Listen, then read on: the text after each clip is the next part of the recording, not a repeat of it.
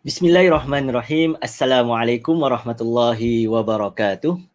Alhamdulillah malam ini kita dapat bertemu sekali lagi di rancangan The Malam Jumaat Show anjuran Persatuan Muhammadiyah di mana kita membincangkan tentang isu-isu semasa yang sedang hangat diperbualkan di kalangan masyarakat Melayu Islam di Singapura.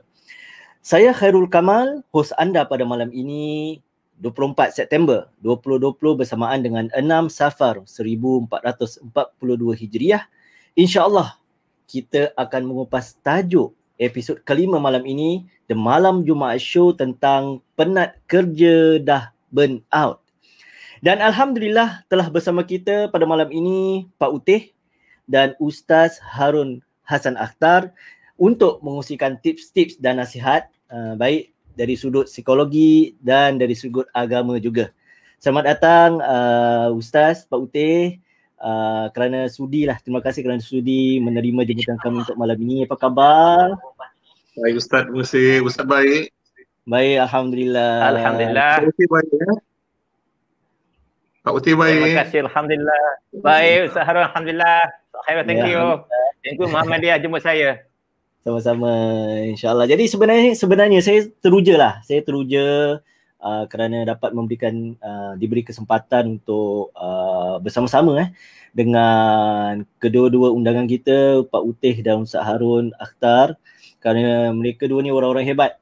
Uh, saya ni baru nak up kan. Baru nak up saya baru 30 Ustaz Pak Utih. Allah Ustaz. Ustaz pun hebat juga. Doakan saya eh. Muda bestari. Alhamdulillah. Apalagi kalau saya tengok kita tengok uh, apa boleh time boleh kita tengok poster-poster Pak Utih, Ustaz Harun kan. Kalau Pak Utih tu kira dah keluarkan beberapa buku. Lepas tu Allah. juga sebagai seorang konsultan keluarga dan juga pernah menjadi apa CEO Madrasah Al Irsyad eh pada tahun 2000 ya, saya. sampai 2007. Benar Utih ya, eh? saya. saya. Dan kita pun tengok sendiri uh, bagaimana kedua-duanya wajah yang berseri-seri eh uh, macam mana eh Pak Utih eh uh, dapat memberi apa kira memberi motivasi untuk diri sendiri dan uh, bersemangatlah apalagi di musim COVID-19 ni Pak Utih. Allah. Dia kunci dia iaitu uh, peluang peluang ini memang peluang untuk kita hmm. mencari pahala lah.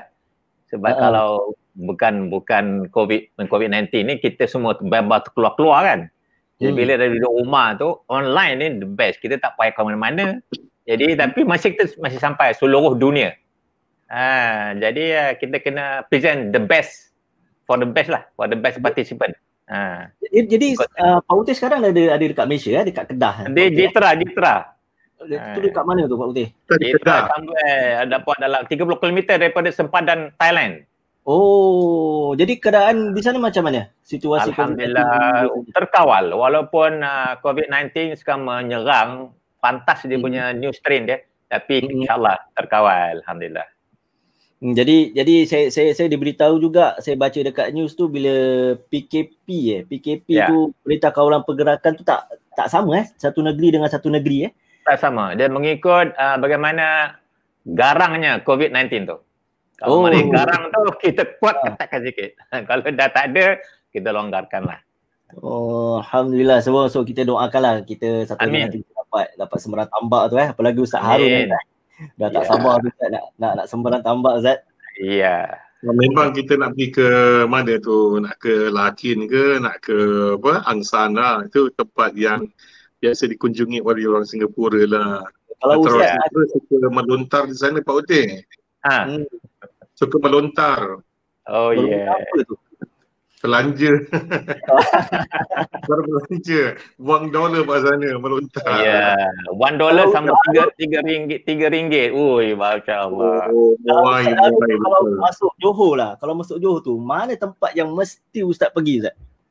Yang tempat saya mesti pergi uh, Ustaz adalah saya akan ke um, Giant. Uh, uh. Giant Sampoy. Dan kita akan hmm. ke Angsana Bri Semas. Mesti pergi. Uh dan juga oh. pasar lakin adalah kita punya perhentian yang pertama. Lantaran di pasar lakin di Johor tu uh, barang-barang dapurnya segar-segar hmm. dan murah-murah. Yeah. Dan situ juga ada sebuah kedai nasi kandak yang luar biasa. Ya. Hingga hmm. menggigit jari. Alhamdulillah. Sedap menggigit jari ya, bukan mengisap jari ya. Gigit jari. Sedap sekali. Jadi Allah Akbar. saya pergi pada setiap hari Khamis mana teman-teman saya nak drive saya ke sana kan. Tetapi setiap hari Khamis saya pastikan saya tidak bekerja, tidak mengajar. That's the only day saya tidak mengajar. Jadi one day break dalam seminggu insyaAllah.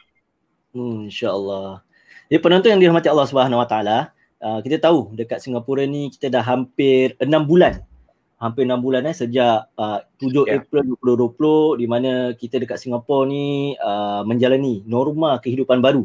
Uh, sejak circuit breaker atau dikenali sebagai pemutus rangkaian wabak COVID-19.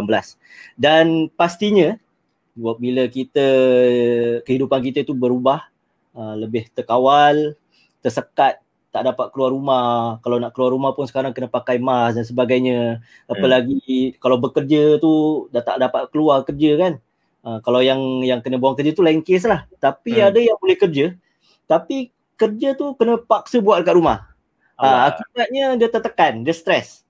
Uh, bila time stres tu nanti kesan-kesannya ter apa namanya ter tersepih eh dekat Yeah. anak, dekat isteri dan insyaallah malam-malam ni penonton-penonton yang sedang menonton sekarang ni yang dari Facebook, yang dari YouTube eh kita juga an- mengajak anda memberikan komen, uh, memberikan soalan.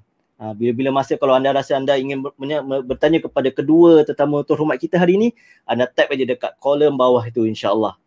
Jadi uh, bila kita baca tentang burnout ni, uh, telah banyak eh artikel-artikel dekat newspaper, dekat majalah, dekat apalagi kat social media banyak orang stres, banyak orang tertekan kan. Uh, Pak Utih, eh, Pak Utih eh. Saya. Uh, uh, kadang-kadang tu kita rasa macam nak give up eh Pak Utih eh.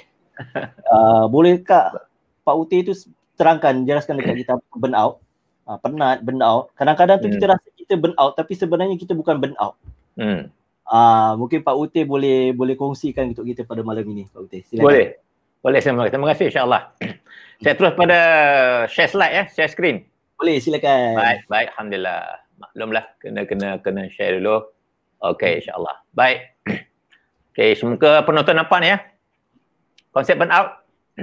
Boleh, nampak? Okey, alhamdulillah. Baik. Burnout ini dimula-mula diperkenalkan oleh seorang uh, PhD pakar psikologi lah. Nama dia Herbert Frodenberger, something like that lah. Ya kan pronoun betul-betul lah. Ya, dia kaji dia tentang uh, masyarakat uh, yang kejaya dia perubatan. Perubatan eh. Dan juga law, law undang-undang. Didapati memang benar lah. Apalagi kita punya perubatan kita sekarang ni. Uh, kita punya COVID-19 ni, pandemik ni memang uh, bahagian perubatan lah yang stress out.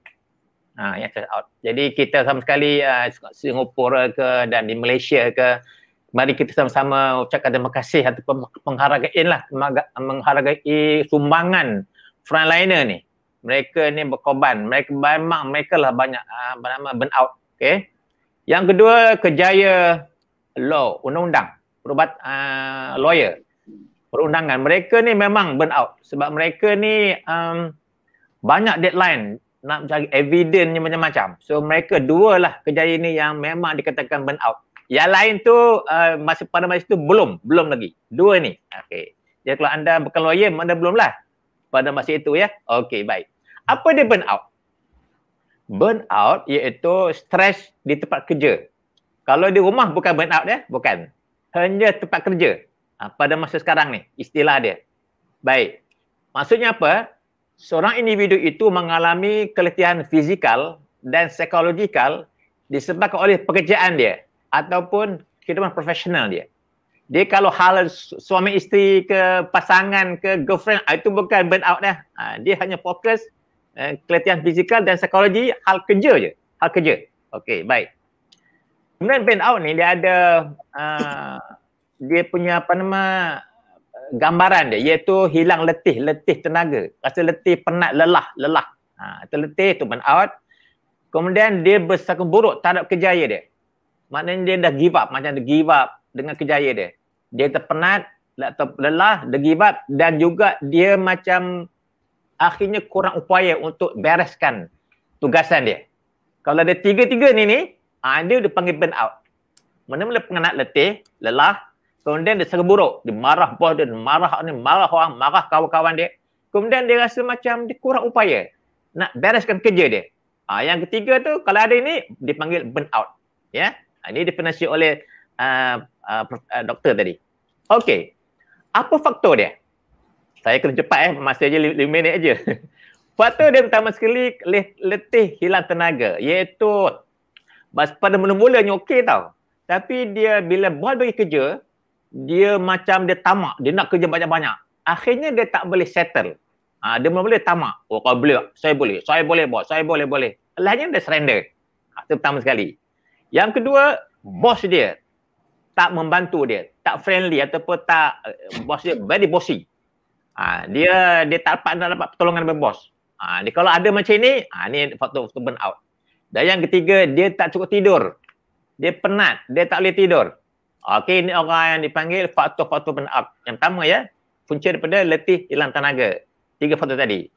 Next one iaitu dia bersangka buruk. Tak ada kerja dia. Apa maksud dia? Begini tau. Dia rasa kerja dia tak berbaloi. Dia punya effort tu selama 45 hari tu tapi return dia sikit. Dia rasa tak berbaloi. Dia macam duit dapat tu, ish. Ah, dia nak mula buruk dah. Dia penat-penat.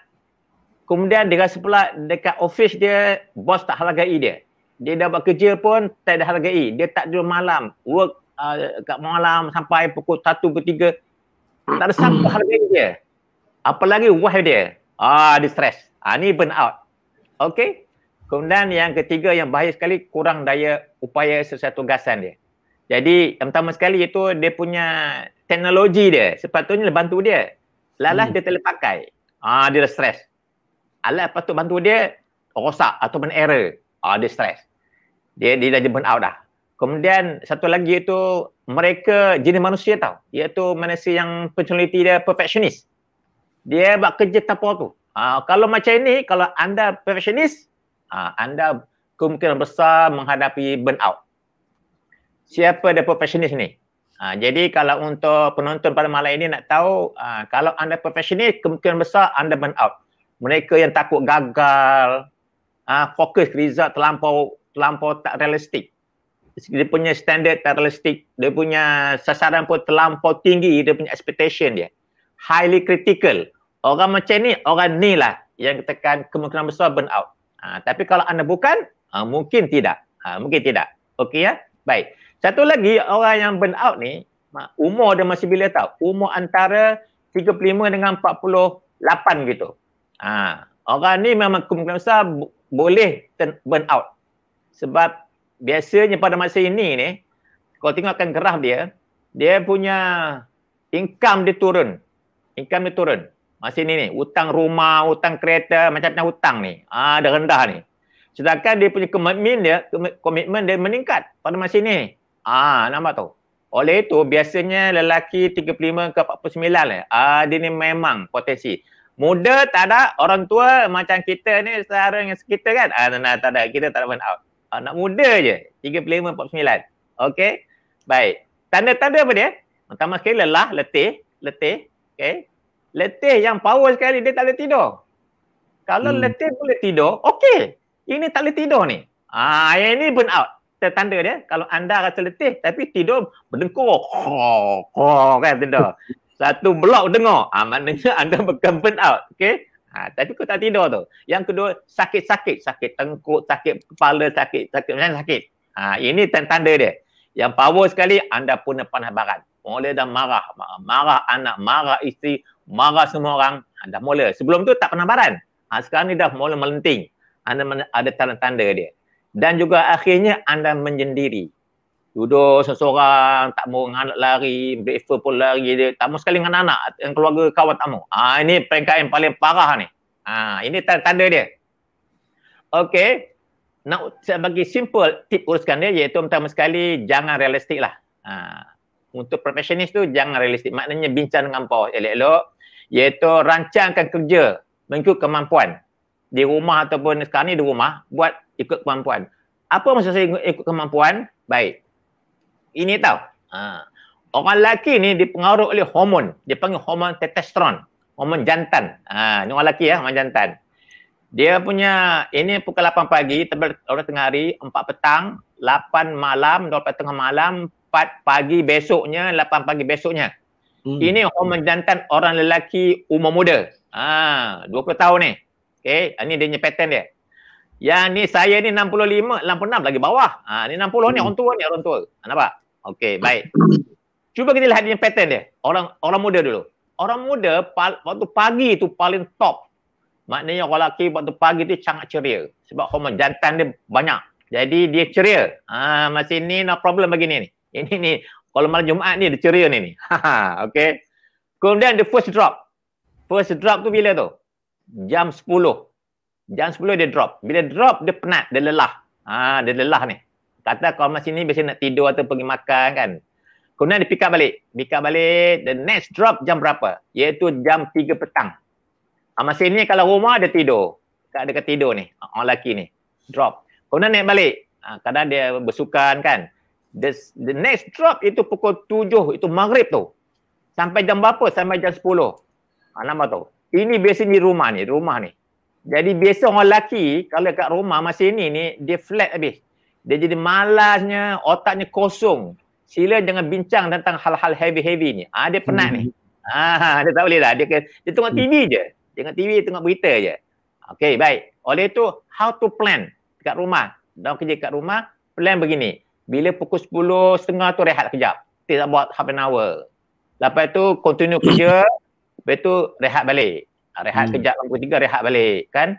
Kemudian di maghrib tu full. Maghrib Isya tu jangan buat kerja apa-apa. Tolong anak, tolong rumah je. Jangan buat kerja. Masih ni tu otak kosong tu. Ah, otak kosong. Lepas tu tidurlah. Pukul 11 tu tidur. Ah, InsyaAllah. Kalau macam ni mana nak tolong isteri masa kita tengah rehat ni. Ah, boleh tolong ni. Ah, nak maghrib tu. Jangan terus pukul Pak Uti jadi maknanya pukul ya. 10 kita tolong isteri. Lepas Dah, tu uh, 10 yes yes yes. Sambung yes. balik lepas tu pukul 3 kita tolong isteri lagi. Ya, masa masa ya yeah, betul. Ah. Oh, lepas Guna tu maghrib tu isyak tu dengan anak-anak at home. Oh, maknanya pukul tujuh maghrib, solat ah. solat, ah. solat maghrib. Yes. Makan malam bersama, lepas ah, tu. betul. Dan lepas tu terserah lah nak lepas tu kena ah, tidur. Terserah lah, Ha, malam, Jumaat ni kena buat kerja dulu ni. Tapi hmm. macam kami ni, saya dah umur umur 60-an ni, uh, dah, dah, trend dia dah flat je, tak ada apa-apa dah. Uh, oh. uh, tak ada apa-apa dah. Kami ada lebih, tak, Pak Utih? Dengan, saya? dengan perempuan? Uh, lain, perempuan lain. Hmm. Perempuan dia punya tu berdasarkan hormon, hormon lain dia. Hormon dia lain. Dia tu lebih fluctuate all the time. Oh dia dia kira tak ada tak tak kira waktu lah kira. Ah, dia, ah, dia, dia bagi dia kalau suami puji dia dia dapat hadiah dapat penghargaan yang melambung tinggi je hormon dia. Ah. Oh macam gitu eh. Okey ya. Laki dan perempuan ni memang ada beza lah memang beza. Ada beza betul beza betul. Okey tu the lastly iaitu how to urus maknanya talk to your boss lah ah, tentang you punya kerja tu. Talk to him elok ataupun kalau anda punya pelanggan untuk tentang bisnes talk to them maknanya kalau takdir dapat nak capai anda punya sasaran uh, negotiate lah, negotiate. Uh, jangan uh, terlampau perfectionist. Uh, InsyaAllah. Oh, gitu. Uh, jadi, so, Allah Alam. Ah, okey. Allah Alam. Okay, okay. Jadi, uh, kita tengok eh, uh, zaman sekarang ni memang ada teknologi, ada ada WhatsApp, ada email. Kita rasa uh, alat-alat tu membuat kita mudah bekerja tapi sebaliknya dia mengganggu kita eh ya, mengganggu kita sepatutnya kita rehat tapi tiba-tiba dapat email, dapat WhatsApp yang kita kena tetap bekerja walaupun kerja ha. di rumah. Tapi kalau kita tengok zaman Nabi, okay.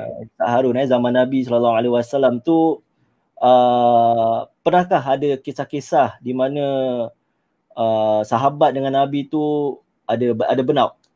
Uh, apakah tu memang kalau kita tengok jarang kita dengar kisah-kisah yang mereka tu burn out dan nampaknya macam sejarah tu tunjukkan bahawa mereka tu orang-orang yang yang yang semangat eh. Yang tetap motivated eh. Tak ada nampak mereka itu lemah. Apakah memang kalau kita sebagai seorang muslim ustaz kalau kita tu lemah apakah kita tu kurang kita punya kita punya Islam tu ustaz? Macam mana? Terima kasih Ustaz. Assalamualaikum warahmatullahi wabarakatuh. Apa khabar semuanya? Uh, satu kemuliaan dapat jumpa dengan Pak Uti, dengan Ustaz uh, Taufik Ustaz Khairul, Masya Allah, agar perkongsian kita berikan banyak manfaat bagi saya dan kita dan anda semualah insya Allah. Uh, sebetulnya perkataan burnout cuma baru diperkenalkan pada tahun 1974 oleh Dr. Yeah. Herbert itu. Tapi kalau kita dan kemudian telah diiktiraf oleh Pertubuhan Kesihatan Sedunia World Health Organization kan. Jadi kalau kita lihat bahawa istilah burnout ni sudah ada sejak zaman Nabi sallallahu alaihi wasallam. Contohnya dalam sebuah ayat fa idza faragta fansab wa ila rabbika farghab. Pada ayat uh, 6 uh, 7 dan 8 surah Al-Insyirah di mana Allah telah firman jika kamu telah selesai berusaha kamu akan rasa terlalu penat. Burn out totally penat weak dan sebagainya. Tapi ada sambungan wa ila rabbika farghab tapi hendaklah hmm. kamu berharap kepada Tuhan kamu. Maksudnya memang Allah Subhanahu taala suruh kita lagi-lagi baginda Nabi Muhammad sallallahu alaihi wasallam sebagai contoh tauladan seluruh dunia, baginda adalah insan yang paling kuat bekerja. Lantaran baginda sallallahu alaihi wasallam adalah insan yang diberikan tugas yang paling mulia sesuai dengan firman Allah Subhanahu wa taala wa man ahsanu qawlan mimman da'a ila Allah.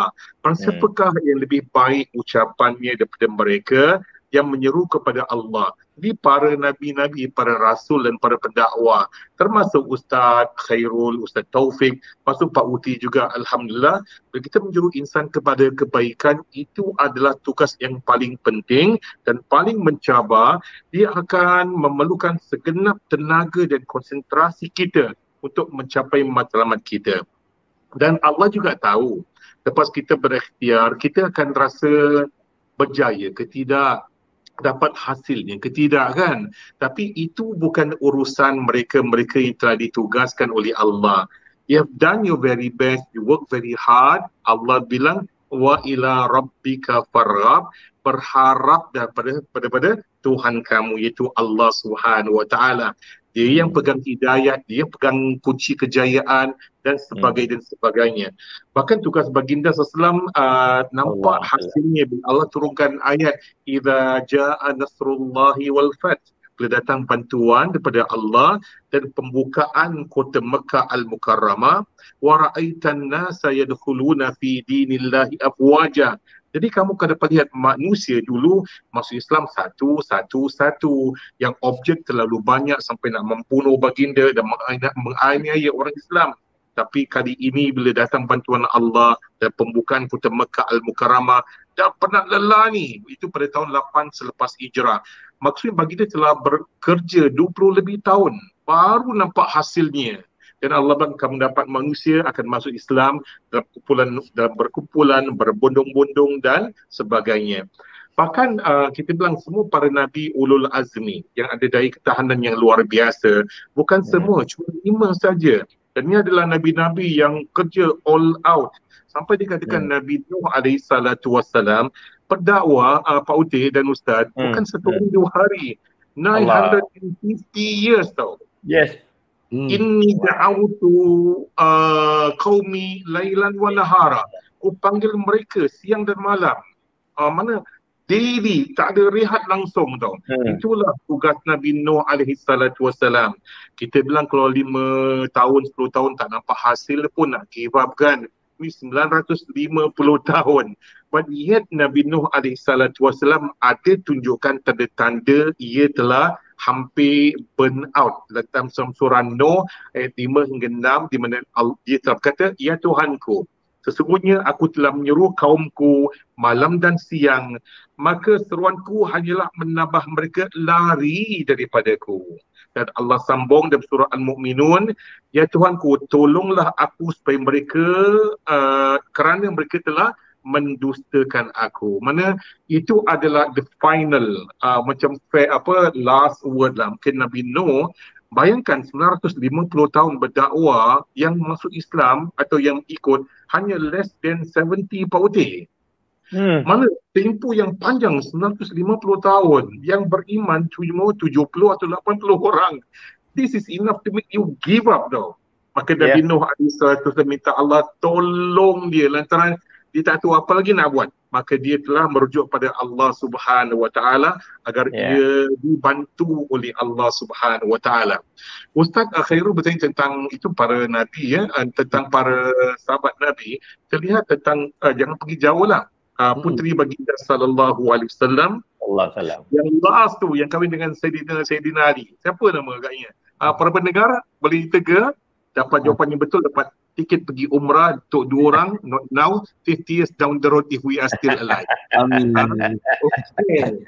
Fatimah binti Rasulullah sallallahu alaihi wasallam. Sallallahu alaihi wasallam. Lepas peperangan baginda dapat banyak uh, tawanan peperangan dan Fatimah dikatakan oleh Sayyidina Ali buat kerja rumah sampai tangannya mengelupas dan pada hmm. bahunya ada garis lantaran apa uh, angkat uh, air daripada telaga sampai dia penat dan tak boleh tahan dia datang ke masjid so desperate minta baginda SAW bantu dia untuk dapat satu ahli hamba sahaya untuk dijadikan penolong dan pembantu di rumah.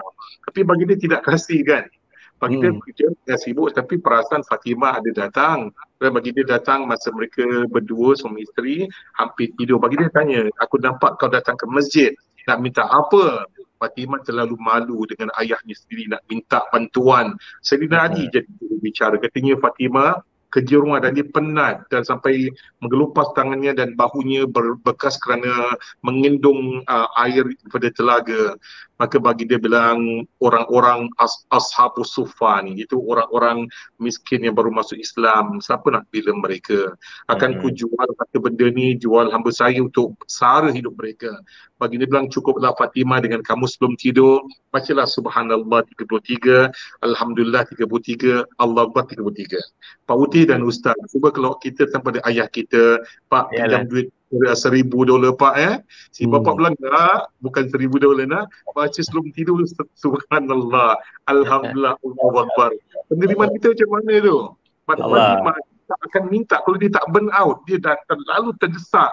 Dia, dia minta tapi Allah berikan dia sesuatu yang lebih baik. Maknanya yeah. ajar dia untuk, untuk sifat isar tidak mementingkan diri sendiri tapi pentingkan orang-orang yang lebih memerlukan. Jadi walaupun uh, terdesak tapi baginda berikan dia sesuatu yang lebih baik itu hmm. untuk membaca berapa jenis zikir, zikir dan tasbih. Jadi ada di kalangan para sahabat yang burn out tapi apakah daya. Dan sebelum saya tanya juga ada uh, para Sayyidina Abu Bakar dan Sayyidina Umar. Kaya raya mereka Pak Utih. Yeah. Oh, Sayyidina Umar pernah memiliki 40 ribu dirham, something like that. Sayyidina yeah. Abu Bakar pun beri wang yang banyak tapi wang mereka habis dibajikan tu jalan Allah Subhanahu Wa Taala. Allah dan uh, Abu Bakar gunakan wang dia selamatkan Bilal bin Rabah dan sebagainya sampai tak ada makanan untuk dimakan. Tapi Allah. mereka keluar rumah bagi dia nampak mereka mereka bilang kelantaran kelaparan dah totally to zero lah. Kosong mm-hmm. dah tak ada.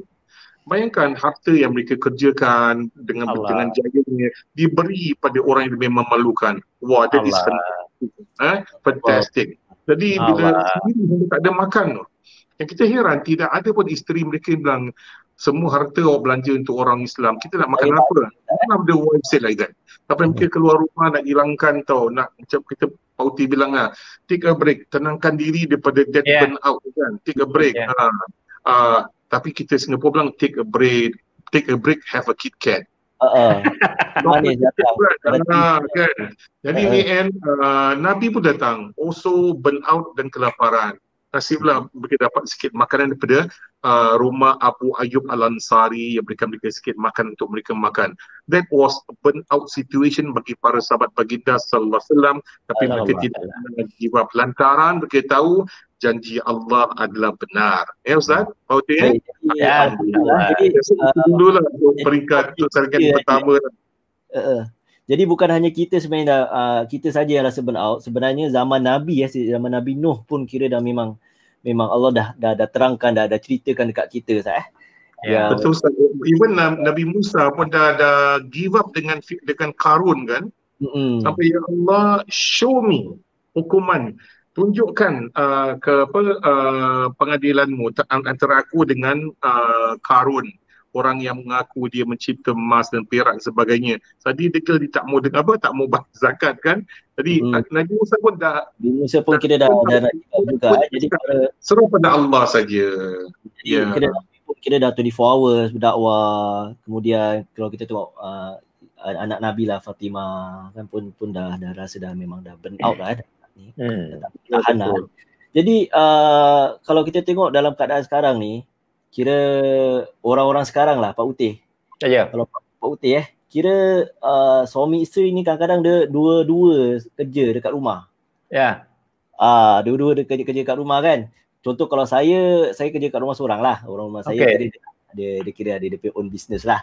Oh, kalau okay. kalau ada meeting ke nanti uh, kalau saya buka pintu bilik tu nanti anak masuk dia kacau-kacau laptop semua kan. Kalau saya tutup pintu, dia ketuk-ketuk pintu. Wah, itu kira dah mungkin Ustaz Harun pun pernah mungkin Ustaz eh. Kira ada gangguan-gangguan mungkin lah kan.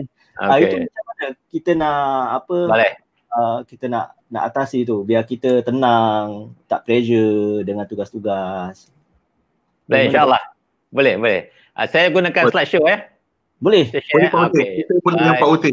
Baik, oh, insyaAllah, insyaAllah, insyaAllah, alhamdulillah. Okay. Ah, dia. Ini show dia. Okay, nak, nak burn out at home. Ah, okay, baik. Gini ya, uh, kalau normal, normal bila definisi burn out ni sepatutnya di rumah, uh, di, di tempat kerja. Dia tak ada kaitan dengan rumah. Uh, kalau tempat kerja, uh, kita stress uh, deadline, kemudian kita stress bos terlampau demanding, bos tak faham, bos nakkan dia punya expectation very high, kadang dia kita burn out. Kadang komputer pula, komputer pula buat masalah kan. Hmm. Ini ini semua kerjanya di di di office di pejabat. Eh, tapi kalau kadang-kadang kita boleh time out, kada boring kita keluar pergi minum kada kopi kat mana kan, restoran kita relax kejap kan. Tapi now bila dah ada COVID-19 ni, pandemik ni, kita kena stay at home. Kita at tak home. Ah, kalau keluar kemudian isteri pula kalau tak faham, habis. Dia naggingnya, oh memang bertambah stres tu. Anak pula yang jenis yang tadi tak faham tadi kan. Eh, tu kunci pintu ketuknya. Kalau buka ada kacau kita. Masya Allah. Kemudian rumah pula kena bantu, masak macam-macam. Kalau tidak, lagi bising kan. Ah, beginilah. Ah, okay.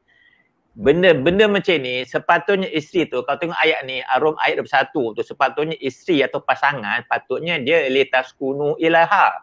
Sebab Allah berjaminan wa min ayatihi an khalaqalakum min anfusikum azwajan litaskunu. Ilaha sepatutnya tenang kan pasangan tu. Tapi mengapa jadi crash eh, crisis kan? Ha baik. Ha patutnya tenang. Ha beginilah hmm. beginilah beginilah. Begini kembali balik kepada uh, saya panggil SOP lah. Dekat dekat Malaysia ni dah popular SOP ni. Sebab sekarang dah semua SOP SOP kan dah popular dah standard operating procedures at home jadi since ayahnya bekerja di rumah atau isi pun bekerja kat rumah, buat proper SOP. Contohnya kan, dia bangun 5.5 dia bangun tahajud. 5.5 kalau pergi masjid-masjid, 6.30 bantu anak-anak. kan Kemudian start kerja workstation at home, dia punya bilik tu di call, dia panggil workstation. Ha, then start kerja lah. Sebelah dia tolong rumah, masak-masak ke whatever kan, beli-beli barang ke apa. Kemudian pukul 2.4 start balik. Kemudian 4 ke 6 dengan anak. And, and teruskanlah sampai habis. Dan sila uh, dia dengan anaknya, isteri, suami dia, semua satu keluarga tu itiraf. Uh, hargai, respect. Uh, ini ayah punya uh, jadual ataupun SOP. Uh, ibu pula ada dia punya own pula. Anak ada pula. Semuanya buat sama-sama at home. Ah, uh, masa mengiktiraf. Ah, uh, insyaAllah okey. Uh, kalau tidak, okay. kita tahu. Ya ha. saya. Kalau macam kita tengah makan lah, contoh kita tengah ha. makan pukul dia pukul pukul tujuh lah kita makan. Okey. Okay. Lepas tu dapat WhatsApp, itu kita nak nak layan ke tak nak layan? Ha, jangan layan because jangan uh, layan. layan. Ha, sekarang ni kita banyak terpengaruh dengan uh, multimedia dan sosial media ni hmm. yang kita terpaksa jawab dengan segera. Sebenarnya tak perlu melainkan hal kematian atau hal dead uh, hidup atau mati kan. Uh, sebenarnya kita perlu yang menyebabkan kita ter, terjawab tu kita punya hormon. Hormon dipanggil hormon uh, dopamine dalam minda kita. Tak sabar nak tengok sebenarnya tak perlu pun kadang tak, tak buka-buka kawal letak macam ini simbol Allah kan. Ha, okay. So the best is uh, dia isteri dia kalau isterinya bekerja di rumah anak-anak uh, buat proper SOP. So hmm. everybody uh, iktiraf. Uh, hormat. Dan maknanya kalau anak-anak ikuti every sebulan full ikut, ayah bagi hadiah. Ha, bagi hadiah lah kan. Siapa tak ikut, at the end bagi hukuman. Contohlah. Ha, ini untuk keluarga. Mesti ada SOP.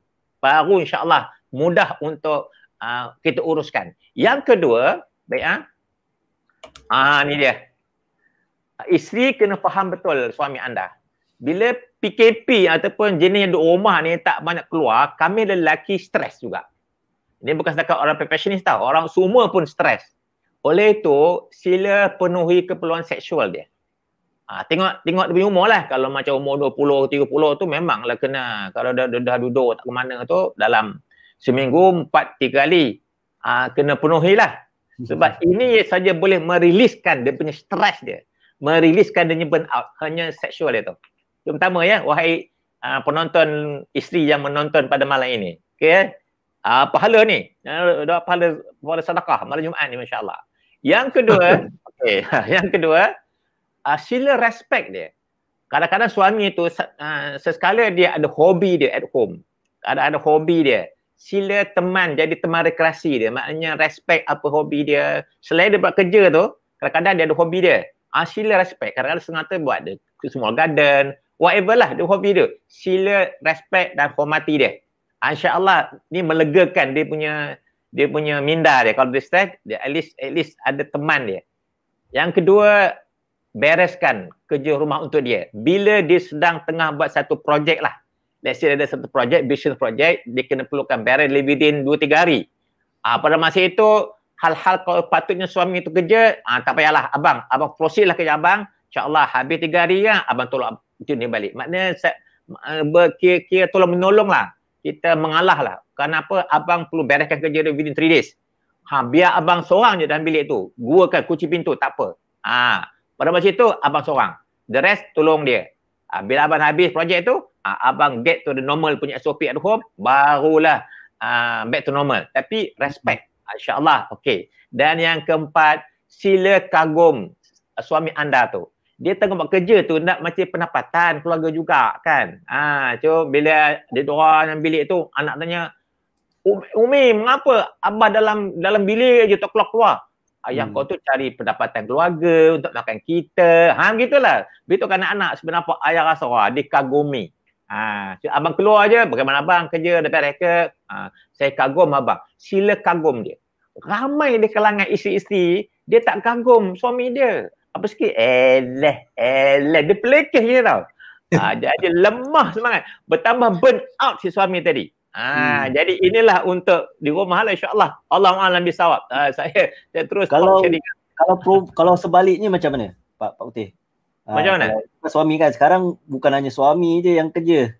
Ha. ha perempuan pun kerja juga kena bawa masuk rumah semua kan. Tu kira yeah. sama jugalah kira eh. Tak sama maknanya kalau kata let's say suami isteri tu kena buat kerja and hmm. suami pula dia uh, kurang kerja, uh, take over lah kerja.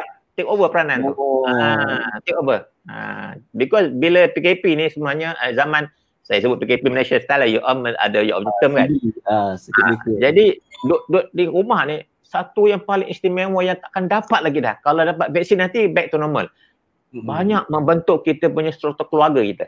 Maknanya kita suami ni manfaat. Ya, suami jadi suami jadi imam. Suami hmm. jadi imam kan sepanjang lima hmm. waktu tu jadi imam makmum ada masya-Allah. Kalau di masjid tamuat jadi pula dia punya jadi jadi apa solat uh, raya kan. Di masjid Singapura nak kena booking Pak Putih. Ha, uh, jadi uh, dari situlah kita akan mendapat keluarga yang yang tenang kan keluarga yeah. yang tenang mawaddah kan. Uh, di sini uh, Ustaz Aru kita ada ada soalan daripada daripada media kita. Uh, ah, adakah burn out kerana ekspektasi lebih tinggi dari realiti dan tidak ada sifat syukur? Ah, macam mana Ustaz? Uh, kadang-kadang tu kita memang kerja tu semata-mata untuk untuk kerja je kan. Kadang-kadang kita tak tak uh, sebenarnya benda tu dah ada cukup lah untuk kita tapi kita nak dapat lebih. Apakah kita itu bermakna kita tidak ada sifat syukur Ustaz? Uh, baik, um, baik sebelum saya, saya pergi pada soalan itu, kerja di rumah Pak Uti dan Ustaz, uh, hmm. sebelum COVID pun telah diamalkan di banyak negara. Mana hmm. bahkan kita dapati bahawa kerja di rumah kerap menghasilkan penghasilan yang lebih tinggi, higher performances. Cuma kita ni tak terbiasa dengan bekerja di rumah. Hmm. Kita ingat kerja mesti di office, tempat kerja di factory sebagainya. Bahagian pentingnya yeah. adalah di mana kita berada di te- di pantai ke atau di garden kerja mesti boleh jalan. Selagi ada handphone ada apa ada laptop kita sebagainya mesti kita boleh bekerja jadi kita punya mentality lah. Kita anggap oh kita dah apa kerja di rumah ni dah macam terkurung dan sebagainya. Sedangkan uh, bekerja di rumah ni dah banyak diamalkan dalam negeri barat dan uh, mereka menunjukkan penghasilan yang banyak.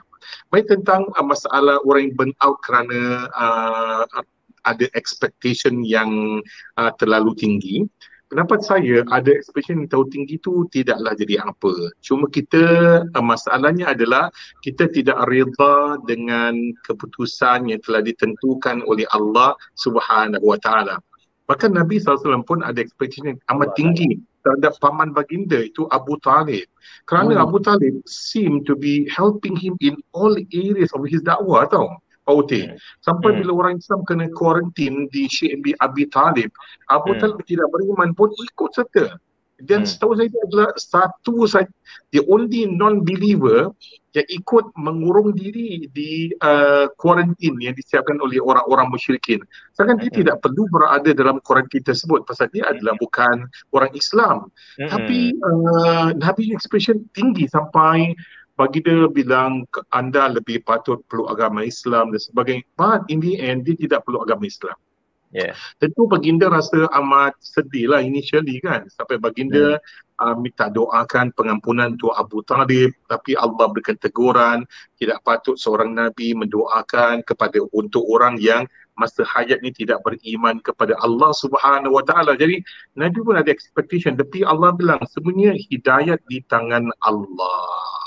So maka baginda masih boleh uh, berikan uh, kita panggil sebagai syafaat atau recommendation eh, Pak Uti dan Ustaz yeah. di mana yeah. baginda cuma mampu baginda tak mampu hindarkan Abu Talib daripada api neraka tapi baginda mampu mintakan hukuman yang terendah yang paling rendah the least punishment dalam daripada api neraka itu dua batu kerikil api neraka bila letak pada tumit dia akan sampai ke otak dan dia buat otak kita mendidih itu ada sekurang-kurangnya jadi baginda pun uh, sebagai seorang manusia biasa ada expectation yang terlalu tinggi terhadap Abu Talib dan Abu Jahal, Abu Lahab dan sebagainya tapi hmm. realitinya Allah bilang adalah hidayat di tangan Allah kamu tidak mampu beri hidayat pada orang yang kamu cintai mana kita ya. sayang yeah. sangat but cannot Ha, jadi hmm. itu adalah satu expectation tapi Allah menerangkan bahawa dan menegaskan bahawa setiap expectation mesti bersesuaian dengan kudrat dan iradat Allah Subhanahu Wa Taala.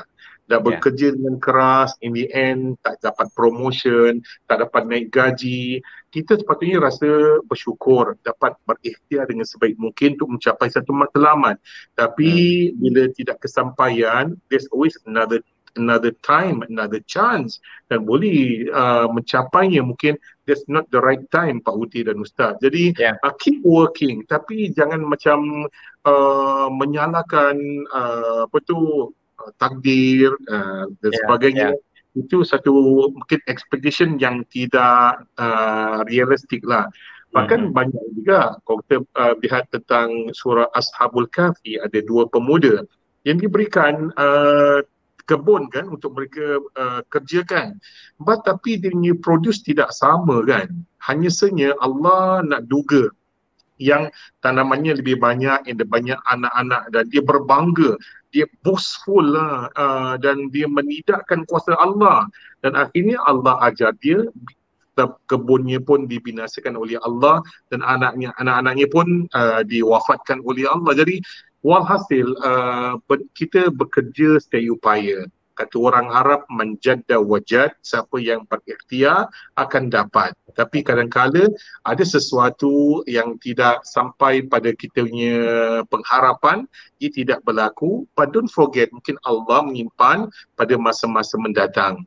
Macam Ustaz, bila Nabi bilang, bila kita berdoa pada Allah wa antum muqinun bil ijabah mesti yakin tentang pen, um, pengkabulan daripada Allah.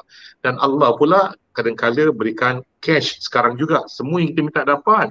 Kadang-kadang hmm. pula Allah menyisikan penyakit atau balak yang akan kena dengan dia se apa tu sama jumlah yang doa yang dia mintakan tu Ah, hmm. dia minta 1 million dollars, 1 billion dollars. Tapi Allah idarkan dia penyakit yang boleh memakan daripada dia 1 million dollars worth. Ha, hmm. ya? Atau Allah simpankan pada pada hari akhirat. Itu sesuatu yang lebih berharga. Jadi tidak boleh seuzon dengan Allah niat buruk dengan Allah. Kita boleh berikhtiar uh, pada penghujungnya serahkan pada Allah Subhanahu Wa Taala yang Allah sebut fa idza faragta fansab dah habis berharap tapi ingat Allah pun janji fa inna ma'al usri yusran inna ma'al usri yusra. Pada ayat 5 dan 6 surah al-insyirah di mana jangan bimbang kalau sekarang terdapat there's a possibility di kita akan dapat. Sekarang susah, insyaAllah dia tidak kekal susah, akan dapat hmm. senang. Apa kata, apa lagu Piramli Pak Pak? Oh, ya, boleh. Ibarat roda, naik turun tiada hentinya kan. Jadi, yang atas akan turun, yang di bawah akan naik. So, jadi, just wait for your time but don't give up working. Dan hmm. jangan uh, jangan lupa berharap terus kepada Allah Subhanahu Wa Taala. Dan yeah. jangan biarkan uh, kita punya over expectation tu jadi kita insan yang mungkar. Kita deny yeah. what is Allah is not helping me. Oh itu adalah masalah akidah yang serius. Nauzubillah. Yeah. yeah. Jadi uh, dari situ kita akan membuat kita lebih positif eh terhadap apa mm-hmm. yang ujian Allah Subhanahu Wa Taala. Jadi yeah. Pak Uti uh, kalau cakap pasal positif ni kan memang kadang-kadang tu okey lah uh, uh, agama dah ajar ni gini gini gini tapi yeah. kadang-kadang uh, dari sudut agama memang kita faham lah kita kena positif yeah. uh, apa redha dengan ujian Allah Subhanahu Wa Taala tapi yeah. uh, kita pun kena ada sedikit apa namanya masukkan lah kira tips daripada pakar pak, apa psikologi hmm. dan sebagainya hmm. itu hmm. lebih uh, lebih yakin lah maksudnya inilah aku dah dah yakin uh, Allah telah berikan jalan kepadaku ujian hmm. ini hmm. pasti hmm. ada hikmahnya kemudian cara-caranya uh, apakah macam mana kita untuk uh, buat kita lebih positif Pak Uti Okey baik beginilah uh, kali ni tak ada tak ada slide show okey okay.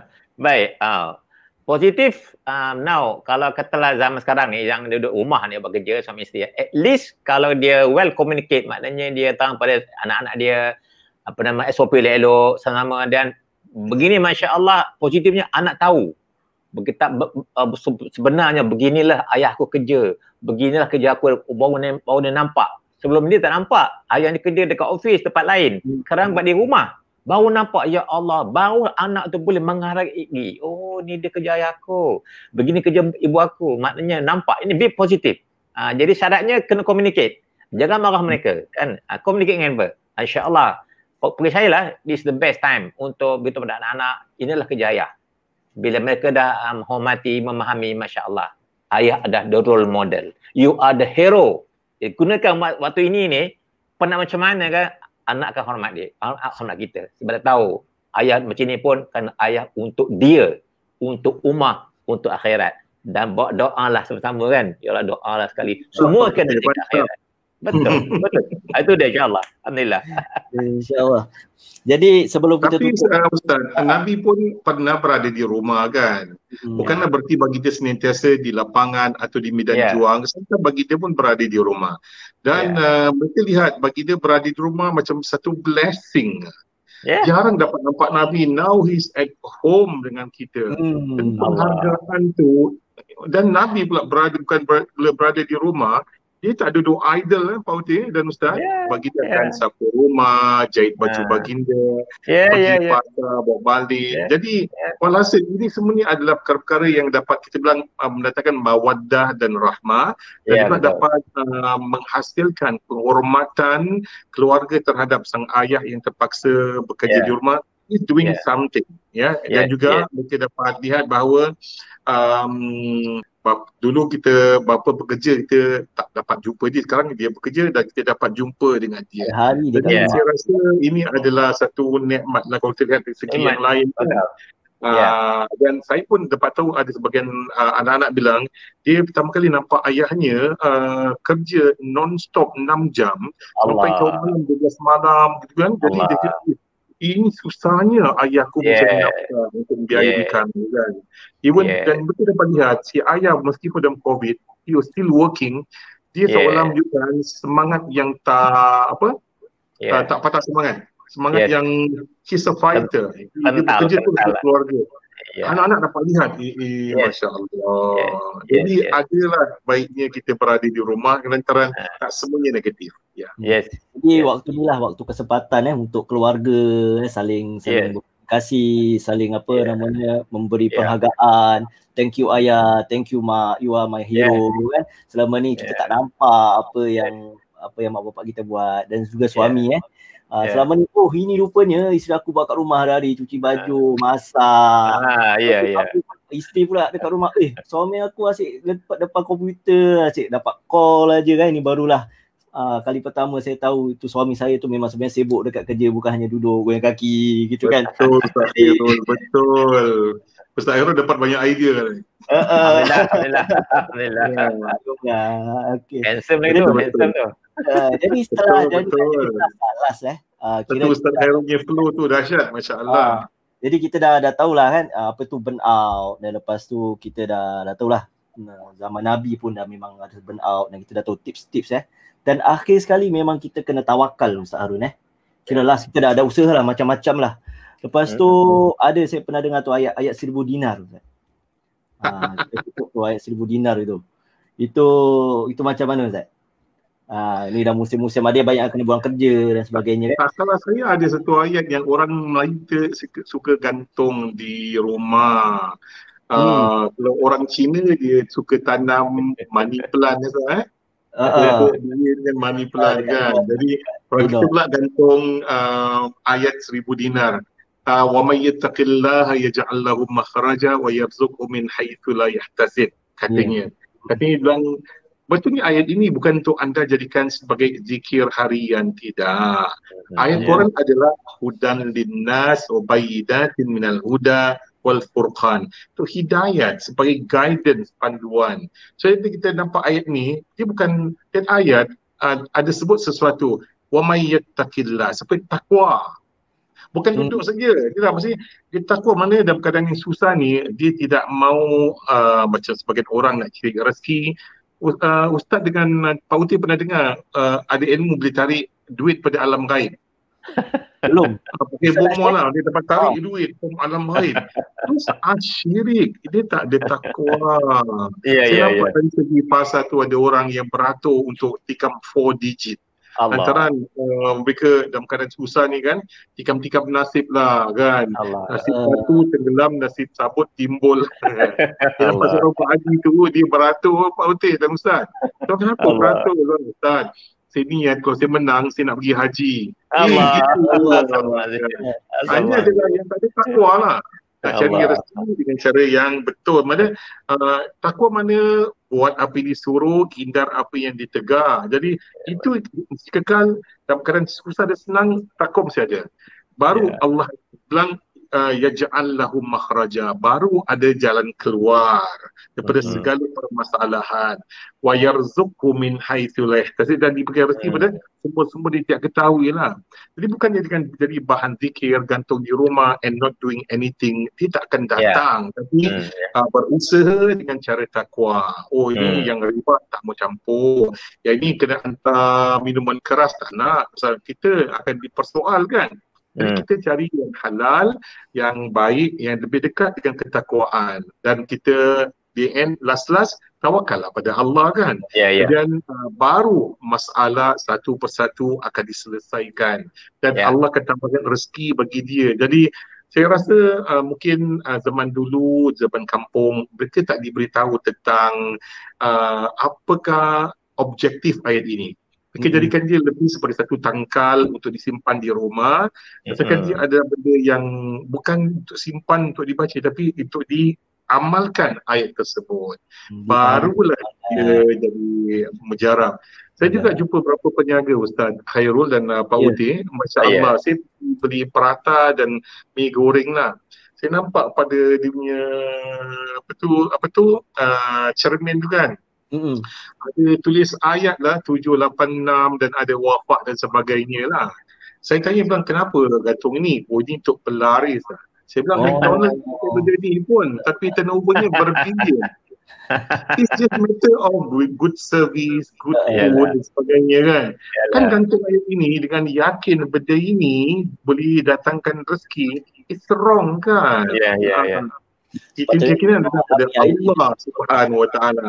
Jadi bila ayat Quran daripada bismillah jadi 786 itu dah jadi tak non takwa tu. Ya ya ya. Bergantung pada tangkal ni. Saya tanya tenu untung satu bulan berapa? 7k je, 7000. Memang tak letak pun. KFC tak letak. Tapi billion. Why? Bekerjalah dia betul, honest, ah, yeah. dengan takwa. Ah, jadi tunggu tu that stage. Jadi bertakwa dan uh, insya-Allah uh, dan apa tu? Nah, lepas tu semua masalah akan Allah selesaikan. Jaga hukum Allah Pak Uti, Ustaz. Ya. Yeah. Yeah. Dia hukum Allah dan dia, dia tak mau buat apa yang Allah cegah.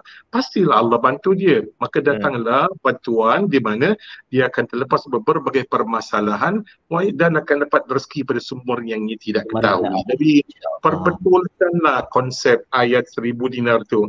Even saya pun heran, from where datangnya seribu dinar? Eh? Dinar? Not one billion dinar, one billion dinar? Why just Seribu je. dapat seribu dinar aja. Bahkan dalam Islam kita digalak jadi sekaya-kayanya dan untuk yeah. menyumbang untuk maslahat muslimin dan muslimat. Seribu dinar saja. Siapa kasih raya? Sidik Sigaraga kot. Agak ni lah. uh, jadi Alhamdulillah uh, kita mungkin uh, pada penonton yang di Facebook dan di YouTube kalau ada soalan nak kasih uh, nak kasih pendapat ke silakan komen di kolom komen kat bawah tu insyaallah. Dan kita lanjutkan dengan sebelum kita buat rumusan kita kita lanjutkan dengan segmen segmen kita yang ketiga iaitu segmen sunnah uh, satu sunnah Nabi sallallahu alaihi wasallam. Sallallahu alaihi wasallam. Ustaz Harun uh, satu sunnah pada hari pada hari Jumaat ya Ustaz, uh, ya. kita digalak untuk baca surah Al-Kahfi pada malam Jumaat macam ini kan ataupun uh-huh. esok hari. Uh, tentang suami isteri sunat uh, bersenggama pada malam Jumaat itu adalah sunat orang Melayu Pak Uteh. okay. Orang Melayu ni dia ada diri sunat sendiri. Tapi oh. macam ni, habis kebetulan dia datang nak buat atau mungkin dia sakit dan sebagainya. Jadi itu adalah uh, kerana nak buat intimacy ni adalah bergantung kepada apa tu um, keperluan dan the, the mood has been created. Yeah, Ada yeah, juga yeah. orang-orang Melayu bilang, oh suami isteri bila dia uh, benarkan suami dia kahwin dua dapat payung emas, ini mana dapat benda payung emas ni kan? Pakai tu emas mungkin ada kan? Tadi ini ada laki-laki cuba brainwash para wanita dengan benda-benda yang bukan-bukan.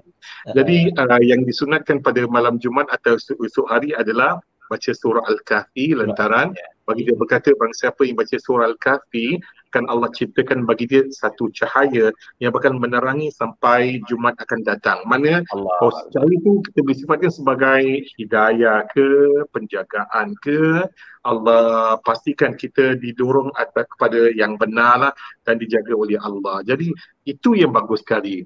Meskipun banyak orang Melayu kita mengamalkan baca surah Yasin pada malam Jumaat, uh, tapi lebih-lebih katanya untuk halau jin setan dan sebagainya kan. Kan halau jin dan setan adalah surah Al-Baqarah kan.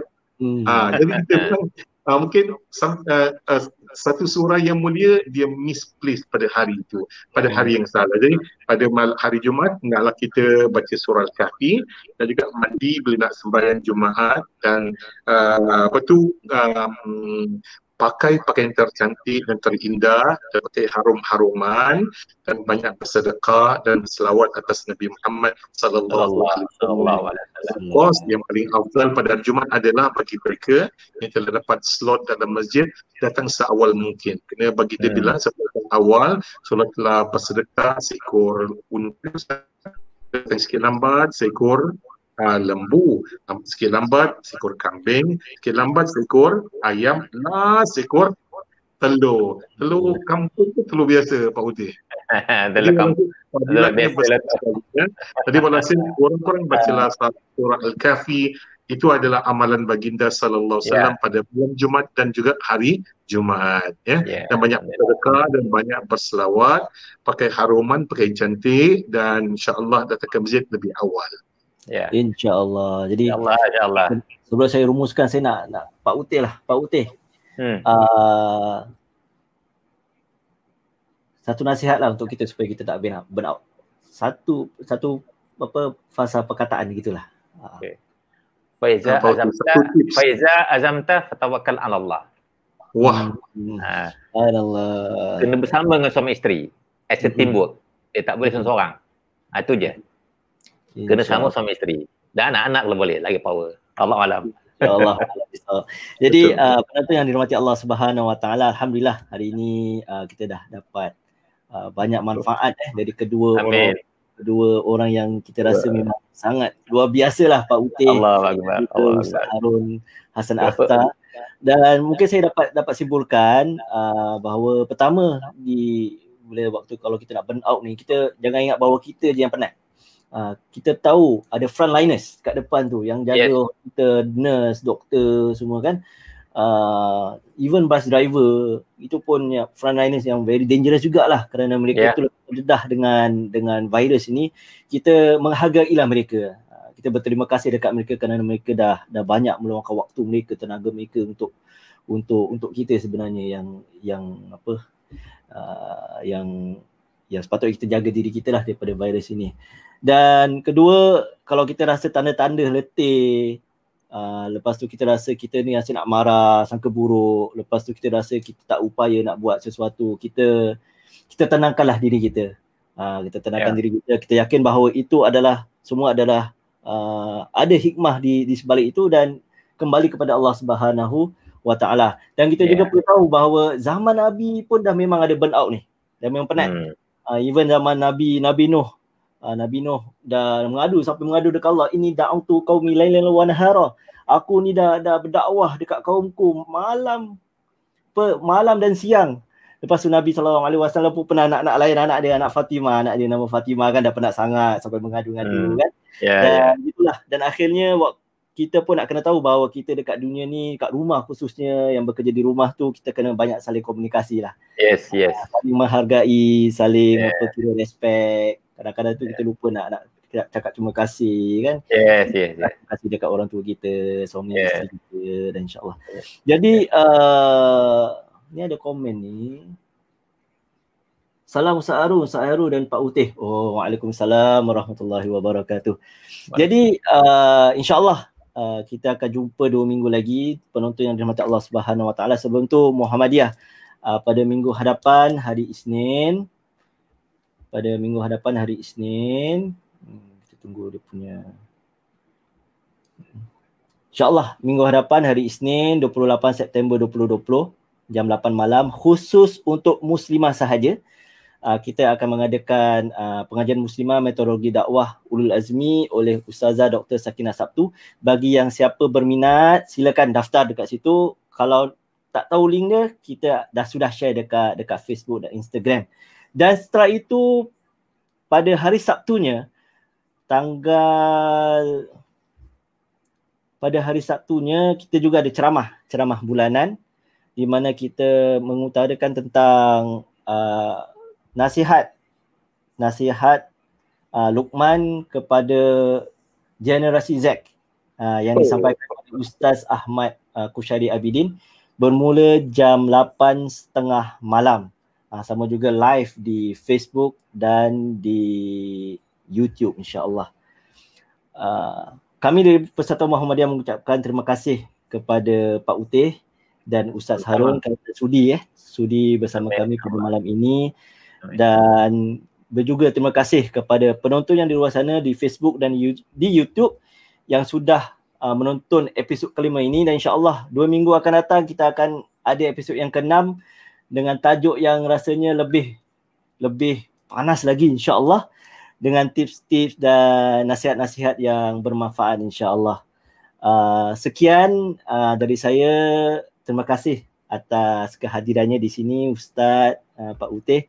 Kita akhiri dengan uh, tasbih kafarah. Subhanakallahumma wa bihamdika asyhadu an la ilaha illa anta astaghfiruka wa atubu ilaik. Assalamualaikum warahmatullahi wabarakatuh. Assalamualaikum warahmatullahi wabarakatuh. Terima kasih semuanya. Sama-sama. Alhamdulillah. Terima kasih Ustaz, terima kasih Pak Putih. Terima kasih sama-sama. Jumpa lagi. Bye. Alhamdulillah. Jumpa lagi. Bye.